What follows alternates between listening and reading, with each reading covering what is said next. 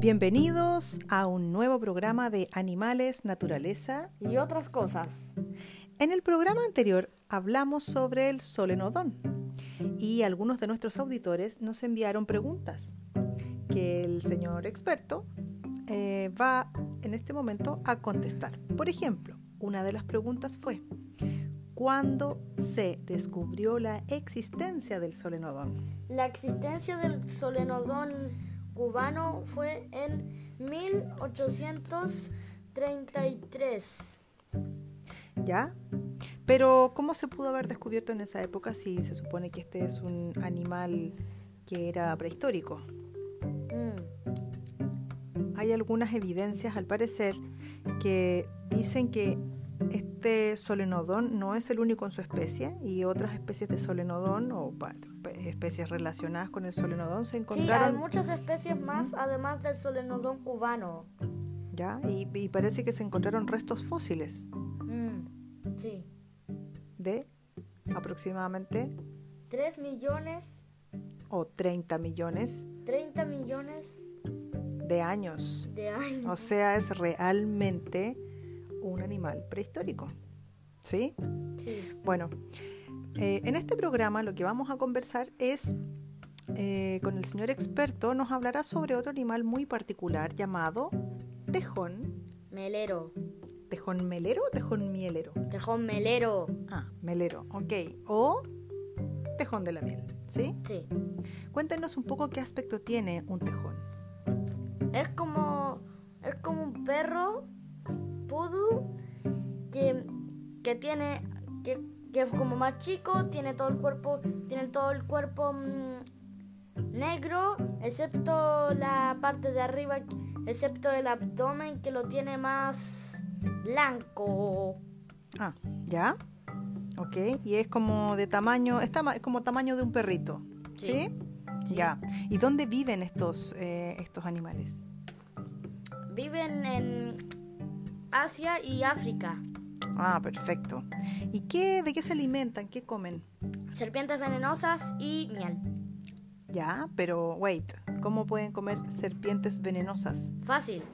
Se las tienen una cosa contrarrestante del veneno y luego cuando se las comen simplemente se desmayan y salen vivitos y coleando. ¿Se desmayan por cuánto tiempo? Eso es incierto. Ah, depende quizá de la cantidad de veneno que tenga la serpiente. Sí. Y después, y después de que se desmayan, después se la comen, me imagino, ¿no? No, ya se la comió. Ah, ok. Cuando se la comen, se desmaya. Sí. ya. Es un animal muy particular, entonces. ¿Y mm, cómo se defienden los tejones? Porque si atacan a una serpiente es porque tienen mecanismos de defensa. ¿Cómo es que ellos se defienden de, otros depredadores que puedan tener? Tienen las cuatro garras ¿Mm? como cuatro dedos de un adulto. ¿Ya? Tienen cuatro garras. Sí. O sea, tienen unas garras grandes para el tamaño que son. Sí. Interesante. ¿Y me podría decir más o menos cuántos años viven ellos? 24 años. Ah, más o menos 24 años es una cantidad interesante de, de, tiempo. ¿Y mm, qué hábitos tienen ellos? ¿Viven, son solitarios? ¿Viven en manadas? Son solitarios. Son solitarios, pero me imagino que ellos se, se reproducen. Sí. ¿Es de la familia de los mamíferos? Sí. Ah, ya. Solo que si le disparan el tejón solo se duerme y listo, ya sanó. ¿Si lo dispara quién? Una, una bala, una cosa. Ah, porque tienen el cuerpo de un tanque. Así de... Son muy formidables, entonces ni siquiera un león se mete con ellos. Ah, wow. O sea, es un gran, es un gran, es un mamífero muy, muy poderoso. Qué interesante saber sobre esto. Ahora em, podríamos hablar también de otro tema ya que hemos hablado de animales, también podríamos hablar de acerca de, otro tema que nuestros auditores nos han sugerido y es que hablemos sobre naturaleza y árboles. Mm, ok. Eh, bueno, en Chile tenemos la araucaria, que es uno de los árboles más añosos, antiguos, que viven más tiempo y que también tienen una altura considerable. ¿sí? Yo fui a ver a la araucaria madre. ¿En serio? Sí. No tengo idea de cuántos años tenía, pero la fui a ver, que era muy grande. Era muy grande, ¿cierto? Y ese, ese árbol, esa araucaria, proviene de una familia de árboles que son las coníferas. Mm. ¿Ya? ¿Por qué se llaman coníferas? Se llaman coníferas porque el fruto o las semillas, me parece, Mm. eh, se da en los árboles como en forma de cono. Y parece que esa es la razón por la que se llaman coníferas. Seguramente una persona más experta en árboles lo podría explicar mucho mejor, pero tengo entendido que así es. Ahora, hay otro árbol muy, muy, muy, muy, muy grande Muy grande. que es la secuoya.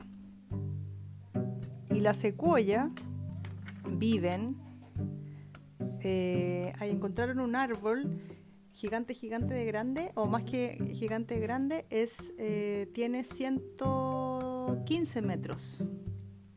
Y lo encontraron en un parque nacional en California, en Estados Unidos. Mm. Y es de la familia de las secuoyas. Las secuoyas también son coníferas. Ok. ¿ok? Y mm, bueno, es muy interesante. Tengo entendido que en otro lugar de en otro lugar de- del mundo hay un árbol que es más añoso, que es no tan alto, pero muy añoso, y que se estima que tiene 9.500 años.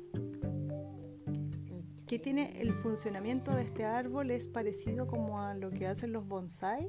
No es tan alto, pero al parecer eh, el árbol como que muere una parte de él, pero se vuelve a reproducir desde adentro hacia afuera, una cosa así. Pero es muy, es muy increíble que el árbol no es tan, no es tan grande, pero sí es muy, muy antiguo. Interesante, ¿no? Sí.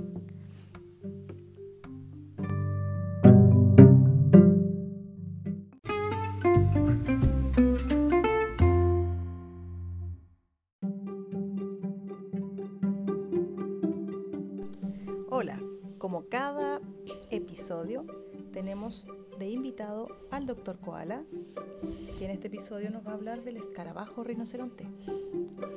El escarabajo rinoceronte tiene dos cuernos pegados y puede pe- pelear contra otro escarabajo rinoceronte, pero no puede pelear contra otro, puede pelear con un escarabajo elefante.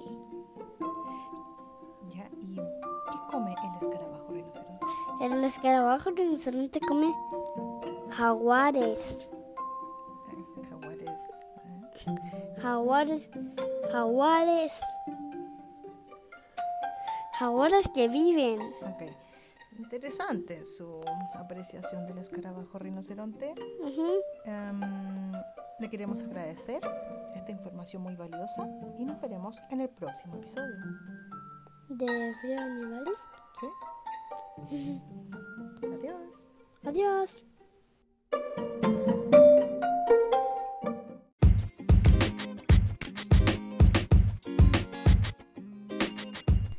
¿Es su cumpleaños?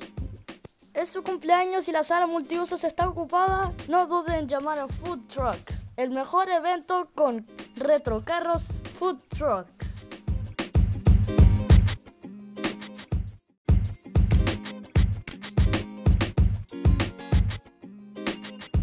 Proteja a su familia y a sus seres queridos de los rayos ultravioleta.